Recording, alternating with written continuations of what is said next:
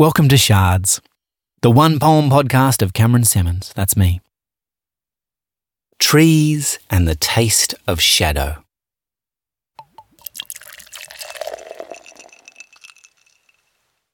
When a tree falls, how can its shadow stand?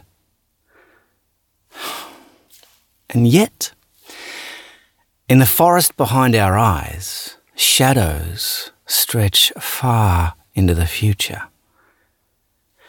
Even when the tree has long since fallen and rotted and returned to the fecund, hungry soil of history, even when the sun, with its golden tongue, is licking the ridges of mountains, memories are longer than shadows.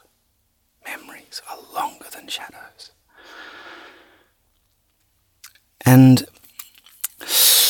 the taste of darkness is a sharp, metallic tang that can, with enough swings, cut right through the most deep rooted loves and thick trunked family.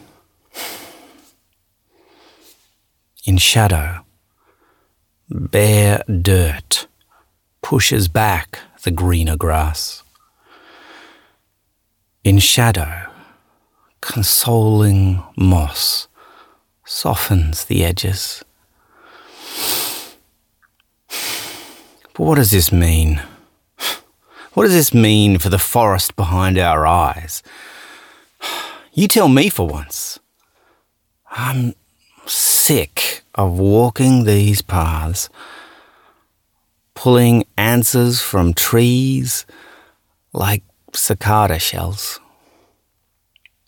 Tell me, tell me this, this shadow, these trees, what does it all mean?